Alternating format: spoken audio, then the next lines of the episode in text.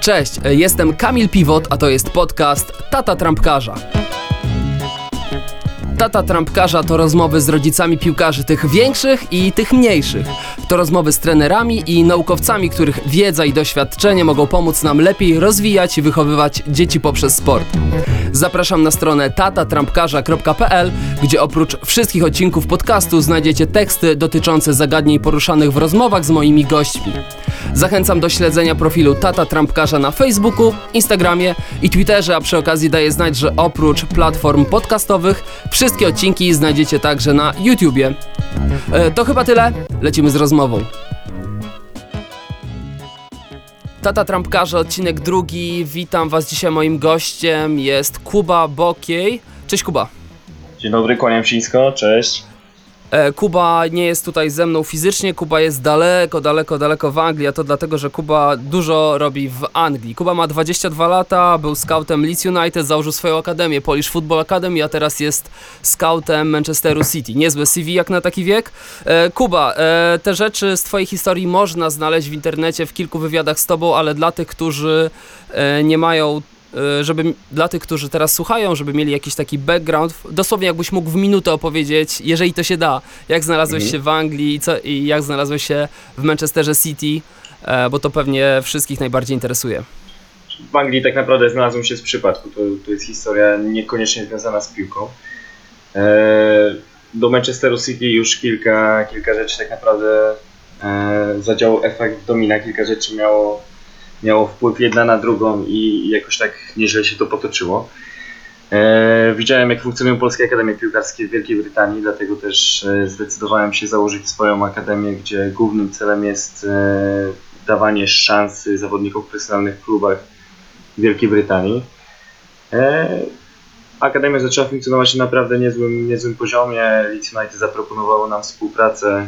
E, byliśmy pierwszą polską akademią, gdzie klub, zawodowy klub tutaj w Anglii udostępnił e, swój ośrodek treningowy, abyśmy mogli tam, tam trenować. E, do dzisiaj żyję z Leeds United w dobrych relacjach, aczkolwiek no ja chciałem się rozwijać i, i Manchester City też cały czas śledził gdzieś tam rozwój naszej akademii i mój personalny, po czym, po czym dogadaliśmy się i, i aktualnie jest to Manchester City, szukam, szukam zawodników poniżej 18 roku życia do klubu. E, I często, często też zawodnicy z tej wcześniej wspomnianej akademii też trafiają do, do City, czy na testy, czy, czy gdzieś tam dalej. Wspomniałeś o tym, że widziałeś, jak funkcjonują polskie akademie w Anglii, dlatego ty założyłeś swoją. To co ci się nie podobało w e, tym, jak one funkcjonowały? Czy widziałem bardzo dużo takich akademii. W pewnym momencie był, e, był duży boom na to, żeby założyć polską akademię w Wielkiej Brytanii. E, zazwyczaj robili to ludzie, którzy nie mieli pojęcia o piłce nożnej, po prostu. E, materace zamiast bramek, absolutny brak jakiegokolwiek pomysłu na, na szkolenie. Grupy wiekowe łączone powiedzmy dziewięciolatkowie w jednej grupie z trzynastolatkami i tak dalej, i tak dalej. Mm, no kompletny dramat. No, mógłbym się tutaj rozwodzić, mówić dużo, ale po prostu skwituję to słowem dramat. Nie można było na to patrzeć i, i sam zawsze głęboko wierzyłem w to, że jestem w stanie zrobić to lepiej. Wiadomo, że, że dalej e, zarówno mi, jak i mojej akademii dużo, dużo jeszcze brakuje do, do klubów pokroju Leeds United czy Manchester City, ale, ale staramy się gdzieś tam robić taki most e, z tej piłki zupełnie amatorskiej do, do piłki profesjonalnej. A powiedz mi, e, skąd miałeś to takie przekonanie, że ty to możesz robić lepiej? Jak bardzo piłka była obecna wcześniej w twoim życiu? Nie wiem, interesowałeś hmm. się trenerką, sam grałeś, jak to wyglądało? Sam grałem, byłem w młodzieżowych drużynach Leeds United, dlatego to też gdzieś później pewnie pomogło mi nawiązać współpracę z Leeds i, i było mi sporo łatwiej. E, po prostu lubiłem to, to była moja pasja oprócz tego. Teraz to jest też moja praca przy okazji, za co dziękuję Bogu, ale, ale zawsze była to przede wszystkim moja pasja.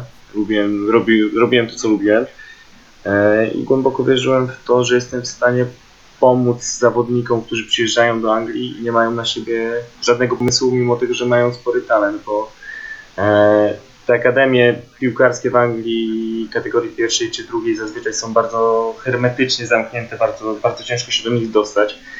E, I też widząc inne polskie akademie, które funkcjonowały na wyspach, to tak naprawdę zawodnicy w wieku 15 lat, bo zazwyczaj te akademie funkcjonowały do 15 roku życia, byli zwyczajnie odstrzelani nikt się już nimi nie interesował. Mimo tego, że często byli to chłopcy, którzy naprawdę mieli, mieli talent, mieli ambicje, ale zwyczajnie nie było osoby, która mogłaby im w tamtym momencie pomóc i dać im szansę na, na grę w profesjonalnym klubie. I to bolało mnie bardzo, że, że chłopcy, którzy mimo tego, że byli naprawdę nieźli, nie dostawali żadnych szans. Czy twoja akademia jest e, Polish Football Academy? Rozumiem, że tylko dla Polaków, tak? Tak, głównie Że tak. Wiadomo, że się nie zamykamy, no zdarzają się sytuacje, że ktoś e, z innego kraju bardzo chce przyjść, ale siłą rzeczy, jeśli prowadzisz treningi w języku polskim, to e, no jest ciężko dla, dla obcokrajowców, żeby się utrzymać na dłużej. Jasne, a powiedz mi, czy szkolicie według narodowego modelu gry, czy może według wytycznych a- angielskiej akademii? E, Czy może macie jakiś swój własny program? Ja jakby bazuję tylko na tym, co ja sobie wymyśliłem. Głównie podpieram to szkolenie w Manchesterze City. Często różne konspekty, treningi e, przenosimy z Manchesteru City do nas. Wiadomo, nie jesteśmy w stanie tego przenieść jeden na jeden ze względu na, na różne rzeczy, na, na możliwości, na umiejętności zawodników, na ilość zawodników w grupach itd. itd. Ale staramy się podpierać tym programem. To jest, e, to jest główny cel tego projektu naszego. A to jest bardzo ciekawe. Powiedz mi, czy bardzo to, jak Manchester City szkoli swoje dzieci, różni się od tego, jak szkolić zaleca e, FA? Yy, Jest wyznaczony jakiś tam główny, powiedzmy, cel, tor, yy, którym większość klubów yy, Wielkiej Brytanii się porusza, aczkolwiek no, ja widzę sporo, sporo zmian, o których nie bardzo, wydaje mi się, mogę mówić. Ale co, Okej. są to jakieś tam e, rzeczy, które głęboko wierzę w to, na, na koniec dnia wyróżniają Manchester City od, od innych drużyn w Wielkiej Brytanii. A jeżeli miałbyś tak najbardziej ogólnikowo powiedzieć, nie wiem, czy orientujesz się, jak szkolą e, Akademię w Polsce, czym się różni szkolenie Manchesteru City od, e, powiedzmy, w grupie, nie wiem, U11 od szkolenia w topowych akademiach polskich w U11. Masz taką wiedzę? bardzo ciężko mi jest e, jakby to porównać, tak? To jest, e, wszystko też zależy od ilości ludzi zaangażowanych w tego typu e, projekty, od, e, od dostępności boisk i różnych tego typu rzeczy, bo wiem, że też nie, nie każda drużyna w Polsce w tym roczniku e, ma swoje akademie, gdzie może trenować tak naprawdę 24 godziny na dobę. Ciężko jest mi to porównać, bo, bo po prostu e, nie znam tego poziomu na tyle w Polsce, żebym czuł się Okej. na, na tyle, żeby to porównywać. Dobra, przejdźmy do tego, co tygryski lubią najbardziej. E, Kiedy słyszy się Manchester City, to każdy tata Trump, każdemu tacie trampkarza pewnie zapalają się oczy i myśli sobie, rety, co ja mam zrobić, żeby ten mój mały Jasio, mój mały Kacperek trafił do e, Manchesteru City i o tym będziemy rozmawiać.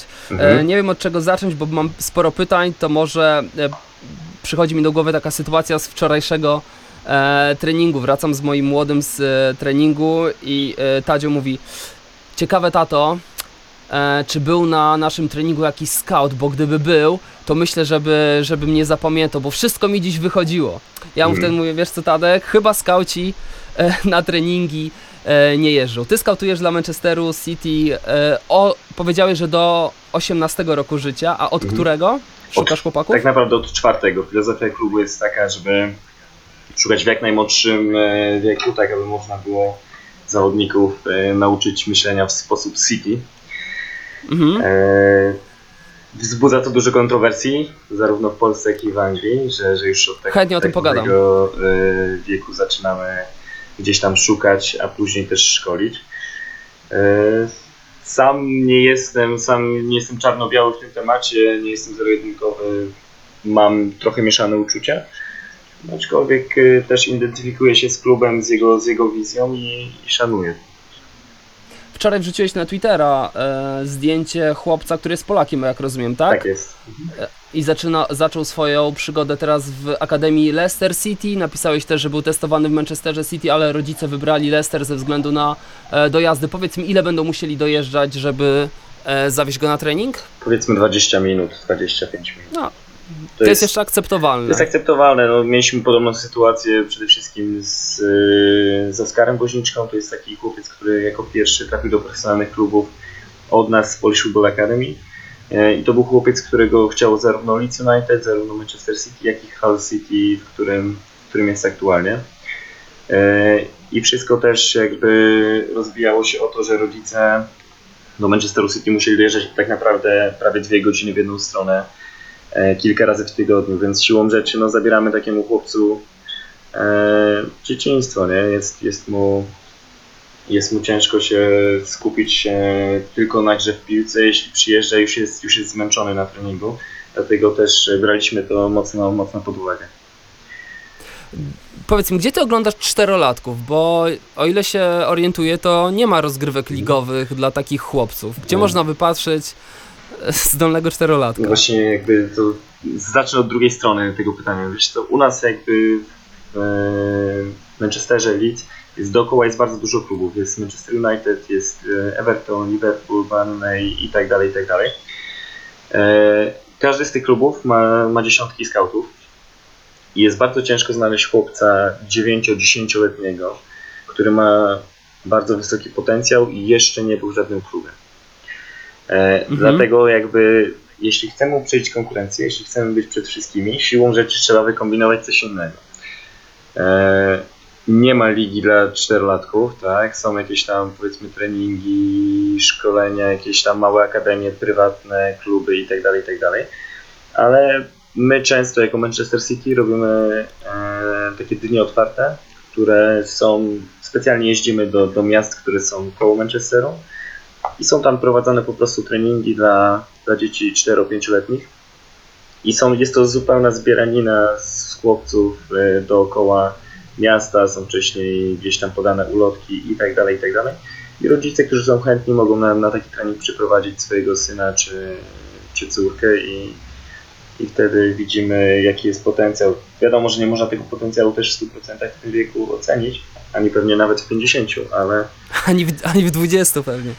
Pewnie tak, no aczkolwiek taka jest filozofia klubu. e, No tak, tak to wygląda, że, że sami staramy się tworzyć takie treningi. Przyjeżdżają e, trenerzy, którzy, którzy są odpowiedzialni za, za szkolenie w akademii i, i prowadzą takie treningi, żeby wyłapać jednostki wybitne. Fajne jest to, że po prostu większość z tych, e, z tych zawodników to są chłopcy, którzy wcześniej grali tylko w piłkę gdzieś tam na ogródku przy domu, czy kopali o ścianę na ulicy i często już naprawdę w tym wieku widać e, no, ciekawe zachowania u tych zawodników.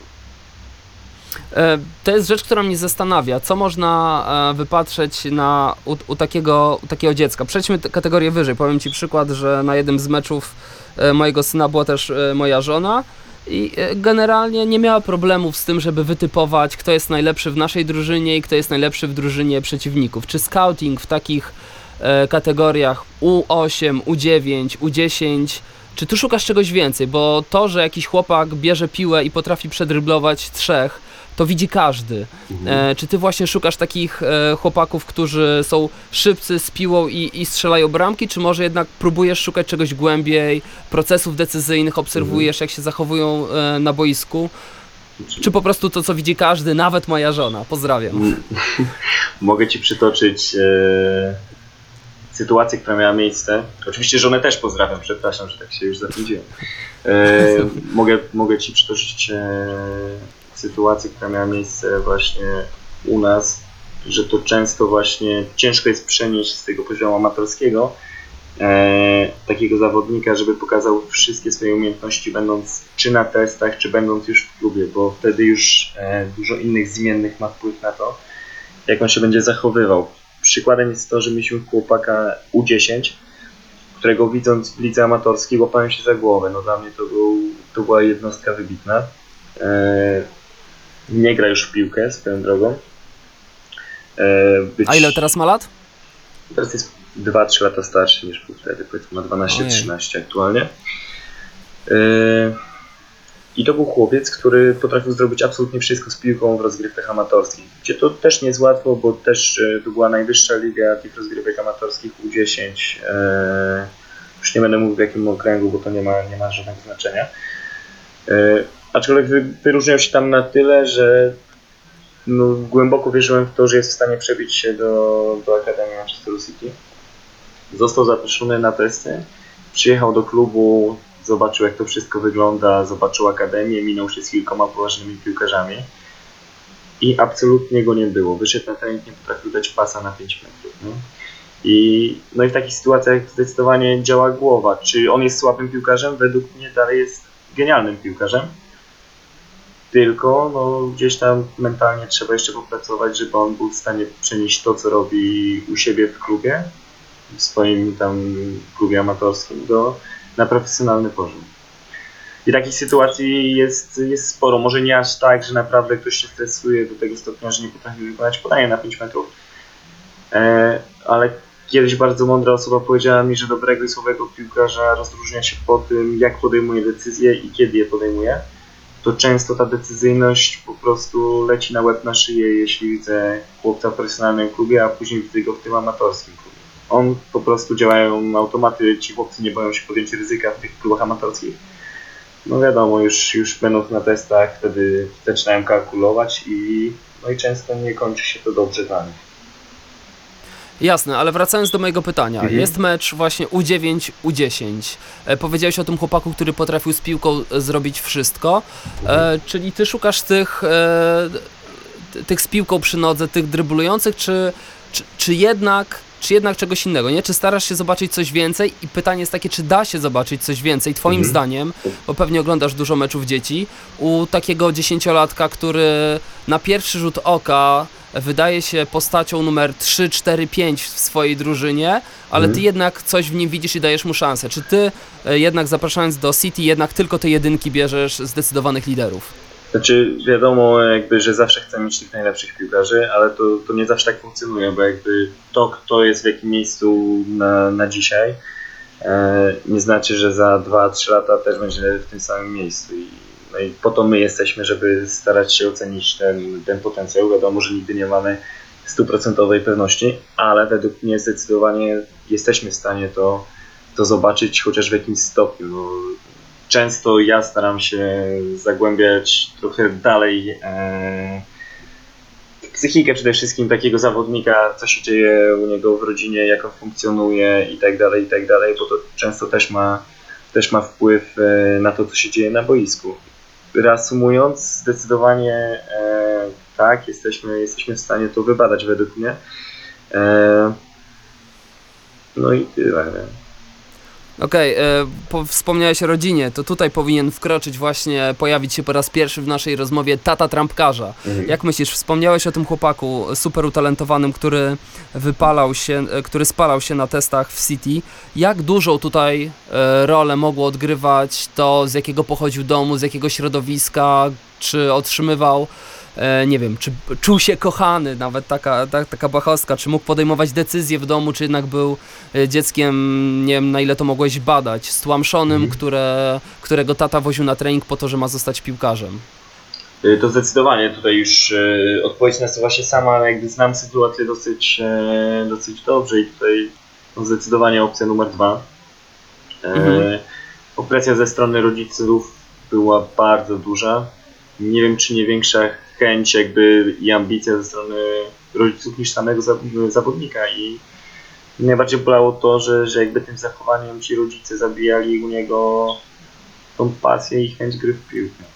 No i właśnie tutaj jest ten problem, który ja dostrzegam, bo jest sobie mały chłopak, który ma 6 lat, lubi kopać piłkę, ale w pewnym momencie zgłasza się po niego duża akademia i rodzicom zaczynają e, pojawiać się dolary albo funty w oczach i to dziecko nie może już sobie spokojnie dorastać, nie może, e, nie możemy mu powiedzieć, słuchaj, możesz być kimkolwiek zechcesz, tylko mówimy, możesz być kimkolwiek zechcesz, ale byłoby dobrze, żebyś został piłkarzem, bo obserwujecie Manchester City i chcecie u siebie e, na testach. E, czy ty widzisz taką presję ze strony rodziców, e, czy to w swojej akademii, która jest jeszcze na tym niższym poziomie, no i przede wszystkim, czy widzisz to w momencie, kiedy chłopaki dostają szansę w Manchesterze City? Zawsze e, jeden z moich trenerów śmieje się, że, że jest to taki typ który, rodzica, którzy, rodziców, którzy poczuli już spokojną starość, Malediwy i te sprawy. I faktycznie często tak jest. No, zdarza się tak, że, że rodzice 10-letniego dziecka już myślą, że, że mają przyszłą gwiazdę futbolu pod swoimi skrzydłami i No i często to ci rodzice tworzą największy problem i, i zabijają tą pasję w tym zawodniku, ale, ale też zmierzam do tego, że e, miałem podobną sytuację, chłopiec lat 14, naprawdę dobrze prezentował się na testach w Manchesterze City. E, po czym przestał przyjeżdżać do nas na treningi. E, zachował się jak kompletna gwiazda. Rodzice zamiast to hamować, jakby jeszcze bardziej go w tym, w tym utwierdzali, że, że jest y, super świetny. E, I mimo tego, że zaprezentował się naprawdę dobrze na testach i był rozważany e, jako jednostka, której klub chciał złożyć propozycję umowy, to na koniec dnia tej umowy nie dostał. E, Chłopak został bez niczego, e, bez, bez klubu, musiał wrócić do ligi e, Sunday League tak zwanej, do, do ligi podwórkowej. I, I dzisiaj jest, e, dzisiaj jest zwykłym zawodnikiem w lidze podwórkowej, a zmierzam do tego, że e, jego rodzice największe pretensje nie mieli do niego, że, że on się nie dostał, że on nie podpisał tej umowy, tylko do mnie, jako do osoby, która go polecała i dlaczego ja na przykład gdzieś tam nie zadziałałem, e, żeby, żeby on tą umowę dostał. Tym, że jakby no to tak, raz, że to tak nie funkcjonuje, dwa, że ja tak nie funkcjonuję i no nie podobają mi się takie zachowania bardzo, a zdarzają się regularnie. A czy już masz takie doświadczenie takiego nosa, e, że po dwóch, trzech zdaniach z rodzicami jakiegoś piłkarza już ci z tyłu głowy chodzi, nie, no chyba jednak odpuszczę ten temat, bo to będzie więcej stresów kosztowało mnie i w ogóle szkoda chłopaka, em, bo, bo po prostu rodzice są jacy są i tego tematu nie przeskoczę. Znaczy, mam świadomość tego, że mogą się zdarzać takie sytuacje, ale, ale mam też świadomość tego, że jeśli zawodnik zapracował sobie swoją grą w piłkę, swoją ciężką pracą i tak dalej na treningach na to, żeby, żeby gdzieś trafić, pojechać, sprawdzić się, to zawsze będę chciał takiemu zawodnikowi pomóc. Czy, czy, to, czy będzie miał rodziców, z którymi mi się jest łatwiej skomunikować, czy, czy trudniej, to już jest jakby sprawa drugorzędna i, no nigdy nie będzie to dla mnie priorytet, aczkolwiek no, si- siłą rzeczy zawsze jest łatwiej się dogadać, jeśli ktoś jest troszeczkę bardziej świadomy w, w kontekście tej piłki młodzieżowej. Oglądasz dużo meczów, czy na meczach też e, zdarza ci się zwracać uwagę na rodziców, skoro już jesteśmy przy tym temacie? Mhm, Że- tak. Że e, widzisz chłopaka, ale też widzisz ojca, który się drze na sędziego. Bardzo I czy to- tego- notujesz bardzo, to? Bardzo tego nie lubię. E, tak, zdecydowanie. Jakby u nas odgórne w, w Akademii Manchesterze City jest, jest wyznaczone miejsce dla, dla rodziców, gdzie, gdzie rodzice przez cały trening e, mogą oglądać te treningi. E, Stamtąd tak naprawdę nie mogą się nigdzie ruszać, e, bo takie, takie jest odgórne założenie z klubu i no nie zdarzyło się, żeby ktokolwiek tam krzyczał czy, czy cokolwiek takiego robił. W Leeds United też często treningi tych młodszych zawodników odbywały się za zamkniętymi drzwiami. Po prostu rodzice nie mogli oglądać tych treningów. E, był pokój gdzieś tam na piętrze z przyszkloną szybą, gdzie można było przez tą szybę sobie oglądać, co się dzieje w środku na, na treningu na hali. Powiedz mi, e, jeśli się nie mylę, to w Manchesterze City w Akademii jest polityka tak zwanych czarnych butów i to mi się bardzo podoba, tak? Że wy duży e, nacisk e, kładziecie na to, żeby chłopcy nie odlecieli w wieku 14 lat, tak jak wspominałeś o tym. I to była rzecz, która zwróciła moją uwagę na zdjęciu z któregoś turnieju, że hej, ci wszyscy goście mają, mają czarne buty. Bardzo to lubię i to działa jakby w, w wielu akademiach w Wielkiej Brytanii. Po pierwsze, e, nie widzimy, kto jest z biednego domu, kto jest z bogatego. Każdy wygląda tak samo. Nie ma żadnej rewi mody. Nie przychodzisz na trening e, po to, żebyś miał najbardziej świecące buty, tylko, tylko skupiasz się po prostu na graniu w piłkę, a te buty klasycznie wyglądają sobie z boku.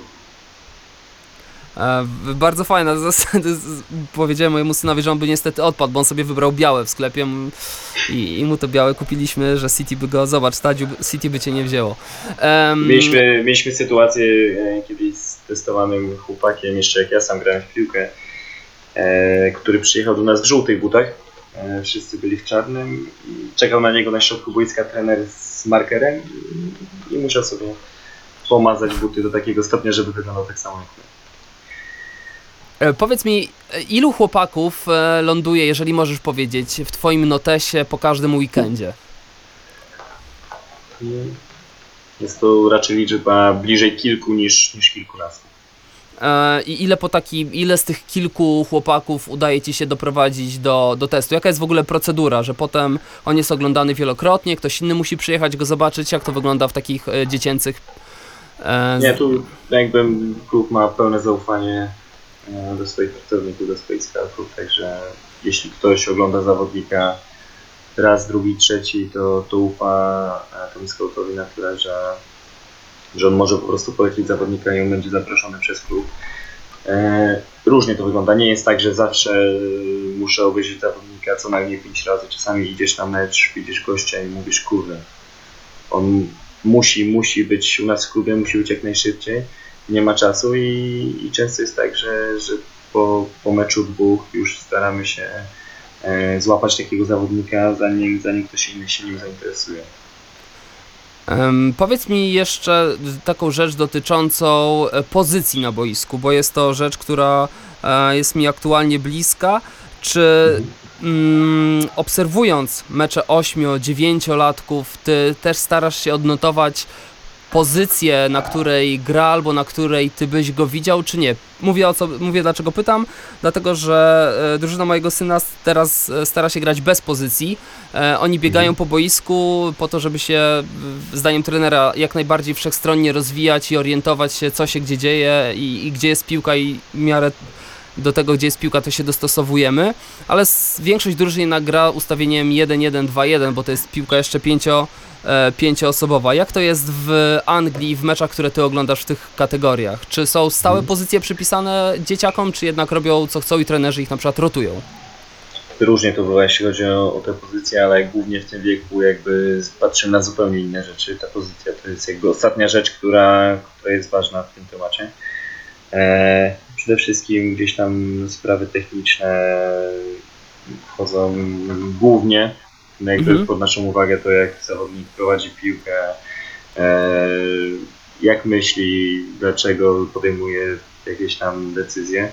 I to są kluczowe, kluczowe rzeczy na pewno. To, czy, czy on jest bliżej bramki swojej, czy bliżej bramki przeciwnika, ani nie zwiększa mu tych szans, ani, ani nie skreśla. No, wiadomo, że z, będąc bliżej bramki przeciwnika może strzelić kilka ładnych bramek i, i teoretycznie przykuć uwagę większej, szerszej publiczności, ale, ale do końca to tak nie działa. To głównie jeśli masz, e, jeśli jesteś technicznie gdzieś tam fajnie, na, na fajnym poziomie, jeśli masz to coś, masz, e, masz kilka fajnych, wyrobionych e, aspektów, typu powiedzmy, nie wiem, kilka fajnych zwodów, podejmujesz dobre, dobre decyzje w dobrych momentach, to, to jakby dużo ważniejsze niż to, na jakiej pozycji.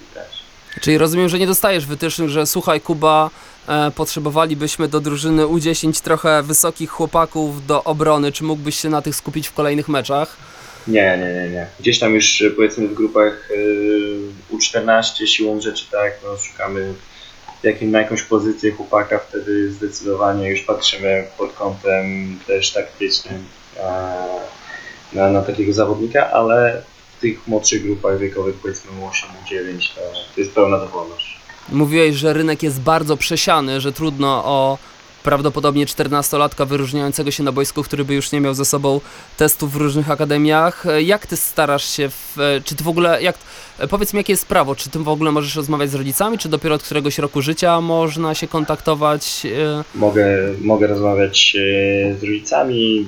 Staramy się ogólnie, jakby polityka przyjęta przez klub wygląda w ten sposób, że e, staramy się poczekać do końca meczu. Jeśli trener jest wolny, porozmawiać najpierw z trenerem drużyny, który, z tym trenerem, który prowadzi zawodnika, który ewentualnie e, nam się, nam się podoba i, i wtedy możemy starać się pomagać takiemu chłopcu, jeśli nie ma zainteresowania z jakiegoś innego klubu. Często też y, zawodnicy, którzy mają powiedzmy 9, 10, 11 lat i, i nam się podobają, często są oni już testowani przez inne kluby e, i, i grają tylko dla, dla swoich amatorskich kluba, klubów e, w weekend. E, Także no wtedy siłą rzeczy my odpadamy, czekamy na decyzję innego klubu, patrzymy jak się sprawa rozwija i, i gdzieś tam mamy w pamięci takiego chłopaka, ale, no ale są takie sytuacje dosyć często, że, że ci chłopcy mimo tego, że jeszcze grają w tych drużynach amatorskich, to już tak naprawdę są zaklepani przez przez inne kluby. E, ale tak, no sytuacja wygląda ogólnie tak, że oglądamy ten mecz y, jeden, drugi, trzeci raz i, i w momencie jak stwierdzamy, że, że chłopiec nam się podoba i, i chcielibyśmy, żeby, żeby gdzieś on do nas przyjechał, to, to rozmawiamy sobie z, z trenerem drużyny, później z rodzicami i, patrzymy, czy w ogóle jest to możliwe, bo często też e, zawodnicy czy tam rodzice rezygnują z, z przyjazdu do nas ze względu na przykład na, na odległość, która jest e, według nich zbyt duża i tak dalej, tak. A czy jest e, w City jakaś polityka dotycząca odległości? Słuchałem ostatnio podcastu z tatą e, Christiana Pulisika, e, kiedy jeszcze grał w Dortmundzie i tata tam też był trenerem, to mówił, że Borussia miała politykę godziny. Godzina od, e, od boiska treningowego to jest maks, gdzie szukają. Czy City ma jakieś tak takie? Głównie, tak głównie jest przyjęte też e, w Anglii, ogólnie w Anglii.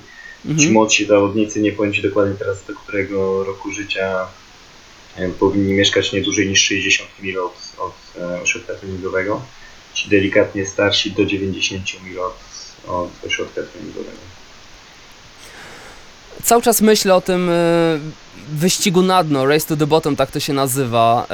Em, jak to... y, Po, powiem Ci, jak to rozwiązano w AIK-u Sztokholm, e, w AIK-u Solna. Tam zrobiono, zrezygnowano absolutnie z selekcji do lat 12. Postano, zrobiono otwarte treningi. Ostatnio też to wprowadził Willem e, w e, Tilburg w Holandii. Robią otwarte treningi dla dzieciaków do lat 12, żeby po prostu dzieci mogły przyjść z kolegami z podwórka, z klasy, pograć sobie dwa razy w tygodniu w piłkę. Oni oczywiście obserwują, ale prowadzą te treningi tak samo dla wszystkich, po to po pierwsze, żeby e, nie dać się nabrać na tych na przykład urodzonych wcześniej, albo dla tych, którzy się wcześniej rozwijają i dostają lepszy trening w akademiach, a ci słabsi odpadają i, i mimo, że mieliby może potencjał na to, żeby być super piłkarzami, to e, w wieku 10 lat dostają sygnał, nie no, ty jesteś za słaby na naszą akademię i rezygnują z piłki nożnej i tam są otwarte treningi, dopiero na, na poziomie 12 lat dokonuje się jakaś selekcja, nie? Mam, mam duży z tym problem, z ściąganiem 6, 7, 8 latków do dużych akademii, po pierwsze ze względu na to, że te dzieci stają się projektem piłkarzem właśnie w oczach rodziców, o czym już rozmawialiśmy, ale po drugie też, że wszystkie badania dotyczące identyfikacji talentu pokazują, jak trudno jest ocenić, kto będzie piłkarzem. Bardzo trudno ocenić, kto z dwudziestolatków. E, tutaj mój poprzedni gość Marek Wawrzynowski podaje przykład Roberta Lewandowskiego czy Kamila Glika, którzy nie załapali się na kadrę U20 na Mistrzostwa Świata. Em, wtedy jest trudno ocenić potencjał, a co dopiero u dzieci e, tak małych. Ja się zastanawiam, czy wiesz, czy za dużo pary nie idzie w gwizdek, że te całe systemy stworzone są po to, żeby produkować piłkarzy, a i tak większość tych chłopaków e, piłkarzami nie zostanie, a wielu z nich, e, czytałem ostatnio chyba w badania, będzie borykać się z, nie wiem, z depresją i tak dalej, kiedy zostaną Mhm. w wieku 16 lat odrzuceni przez akademię. I, i, i co wtedy ja mam robić To ze swoim właśnie- życiem? Właśnie do tego zmierzam, że według mnie to jest największy aktualnie problem angielskiej piłki na poziomie młodzieżowym. To, że zawodnicy, którzy trafiają w bardzo młodym wieku do, do akademii piłkarskich e, kategorii pierwszej czy drugiej tutaj, mają tak naprawdę wszystko podane na tacy. Zawsze wybrane stroje, zawsze czyste buty, e, umowa od młodego, młodego wieku, zawsze grają na tak zwanym stole, bo, bo te boiska są świetnie przygotowane mają wszystko e, w późniejszym wieku, jeśli trzeba załatwić jakieś proste rzeczy życiowe, powiedzmy, e, to ci chłopcy po prostu tego nie robią, bo w klubie są ludzie, którzy zrobią to za nich.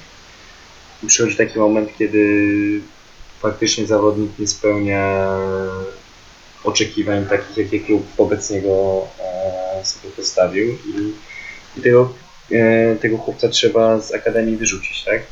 I to, co się dzieje później z takim gościem, to jest, e, no jest z tym duży problem, bo, bo często ci chłopcy starają się zacząć od niższych lig angielskich, pójść już do, do piłki seniorskiej, do, na poziom powiedzmy 6, 7, 8 ligi tutaj. I nagle zdarzają się z taką rzeczywistością, jakiej nigdy, nigdy nie widzieli. No, mają jeden strój, nie mają innego stroju na rozgrzewkę, innego na, na mecz. E, mają buty, który, które nie są wyczyszczone przed treningiem, trenują nie 5 czy 6 razy w tygodniu, tylko dwa razy w tygodniu i, i od razu muszą być przygotowani na, na dwa mecze, na bardzo fizyczną piłkę. E, I często jest tak, że mentalnie oni widząc to wszystko, oni sobie zupełnie z tym nie radzą. I, i mimo tego, że faktycznie piłkarsko są dalej ciekawi, mimo tego, że profesjonalne kluby z najwyższej półki z nich zrezygnowali, to oni w tych niższych klubach z wielu względów, przede wszystkim mentalnie, nie, nie dają sobie rady.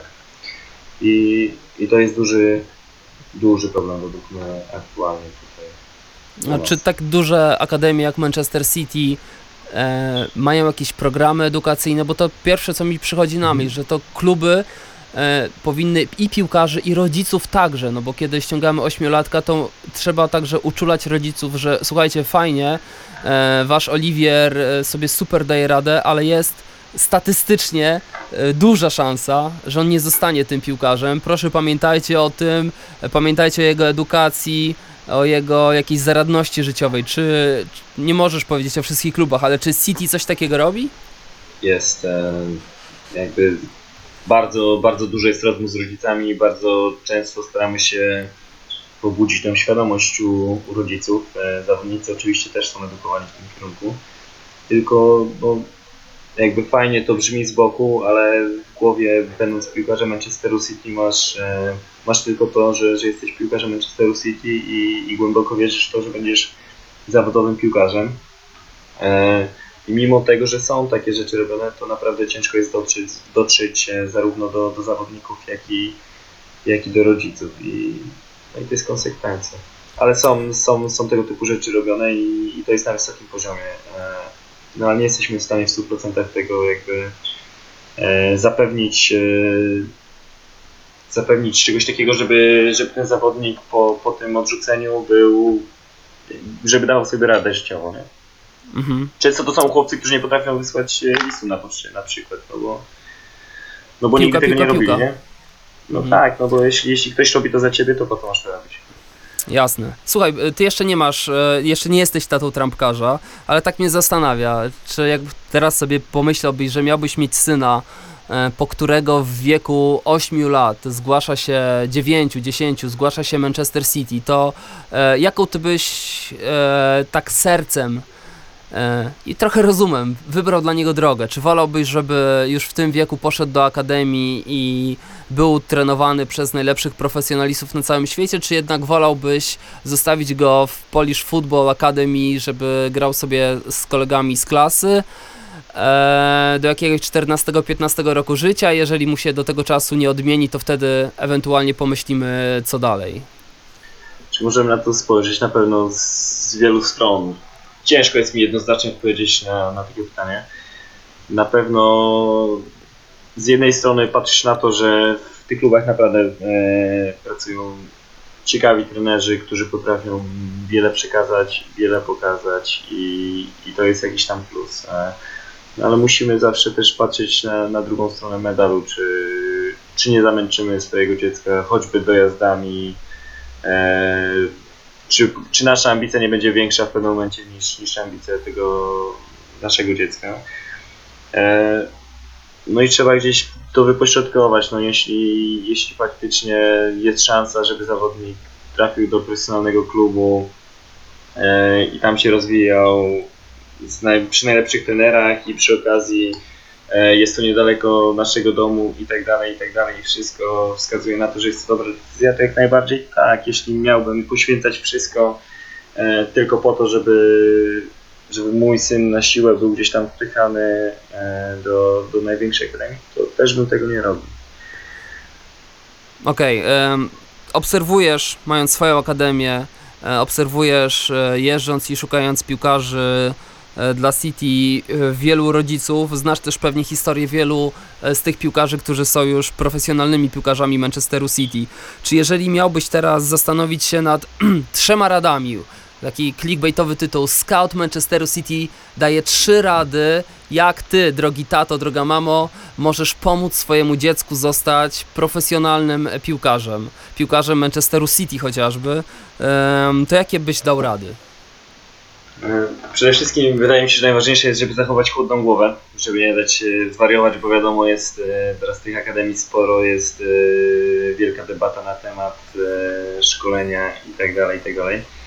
E, A najważniejsze w tym- wszystkim jest według mnie to, żeby, żeby zawodnik cieszył się z tego, że, że może grać e, w piłkę i to też jest gdzieś tam rola rodzica, żeby budować tą pozytywną formę e, motywacji, żeby, żeby taki zawodnik zawsze, zawsze chciał e, na to boisko wyjść i zawsze był szczęśliwy z tego, że po prostu może mieć piłkę, piłkę przy nodze. Wiadomo też, że no, rodzice gdzieś są bardzo ważni w sprawach logistycznych, kiedy trzeba przywieźć, e, czasami pooglądać trening swojego, swojego syna, swojego dziecka i, i to myślę, że też jest wbrew pozorom bardzo ważne. E, No i tyle, no jako, jako takie najważniejsze rzeczy przede wszystkim wydaje mi się, że żeby walczyć o to, żeby, żeby zawsze to dziecko cieszyło się tym, żeby to, żeby już w wieku 10 lat nie myślało, że ono idzie do pracy, tylko żeby dalej to była pasja, frajda i tyle. Obserwowałeś rozwój wielu zawodników. E, Czy potrafisz też powiedzieć o co może być taką czerwoną lampką dla rodzica, że być może przesadza, e, po angielsku jest takie ładne słowo overparenting, czyli przerodzicowanie. Em, Czy piłkarze w rozmowach z tobą czasami ci dają znać, z czym przesadzają ich rodzice, że im się odechciewa? Co może być właśnie taką czerwoną lampką dla rodzica, że hej, stop, wyluzuj? Mhm. E, Często widzę frustrację, często, czasami zdarza się, że widzę frustrację u swoich zawodników po jakichś nieudanych zagraniach, ona narasta często z jakiegoś powodu. E, Są sytuacje, miałem na przykład jednego chłopca, który po każdym złym zagraniu, kiedy coś mu nie wyszło na boisku, zerkał w stronę swojego ojca, który stał obok boiska. I siłą rzeczy już zapalała mi się czerwona lampka i, i wiedziałem, że coś jest nie tak. E, No i faktycznie po rozmowie wyszło tak, że jest, e, że jest ogromna presja nałożona ze strony rodziców na to, żeby, żeby zawodnik grał w piłkę. E, Zdarzają się takie sytuacje, nie jest łatwo je wybadać, ale, ale często choćby w rozmowach na linii trener-zawodnik wychodzą takie rzeczy, ale można też je na boisku, też jak widzimy jakieś zmiany w zachowaniu zawodników, to też często mogą być one spowodowane właśnie zbyt dużą presją nałożoną przez, przez rodziców. E, Kiedy rozmawiałem z Markiem Wawrzynowskim, zapytałem go o to, jakie, czy ma jakiś swój rytuał pomeczowy. On powiedział, że przez jakiś tam dłuższy czas, dwie godziny, mówi tylko o pozytywach e, występu jego syna. E, Czy ty miałbyś jakieś rady, też prostą radę jakiegoś tego typu? Zgadzasz się z tym, nie zgadzasz się z tym? Uważasz, że można już od razu analizować mecze dzieci? Czy e, nasz trener na przykład uczy, że rodzice są tylko od pozytywów? E, O, jak będzie coś złego w trakcie meczu, czy po meczu, to trener o tym powie, a rodzice mają tylko chwalić. E, Zgadzasz się z tym? Nie do końca? E, Trochę tak. No, ja lubię bardzo taką pozytywną formę motywacji e, dla zawodników. Lubię nawet po przegranym meczu pokazać im, co było dobre i często też e, jestem zdania, że te porażki dużo więcej e, zawodnikom dają e, niż, niż wygrane mecze po prostu, nie? Nawet już w najmłodszym wieku, bo jeśli oni fajnie reagują na te, na te przegrane mecze, jeśli e, potrafią sobie z tym poradzić i dalej wierzą w siebie, wierzą w swoje umiejętności, to, to po pierwsze mi dużo łatwiej się z nimi współpracuje, a po drugie oni bardzo mocno wierzą w to, że, że zaraz wyjdą i będą w stanie kolejne mecze już, już wygrywać. E, Co do mówienia tylko pozytywnych rzeczy, myślę, że to super, e, super idea. Wiadomo, że trzeba gdzieś pokazać te rzeczy, które były źle i starać się je wyeliminować.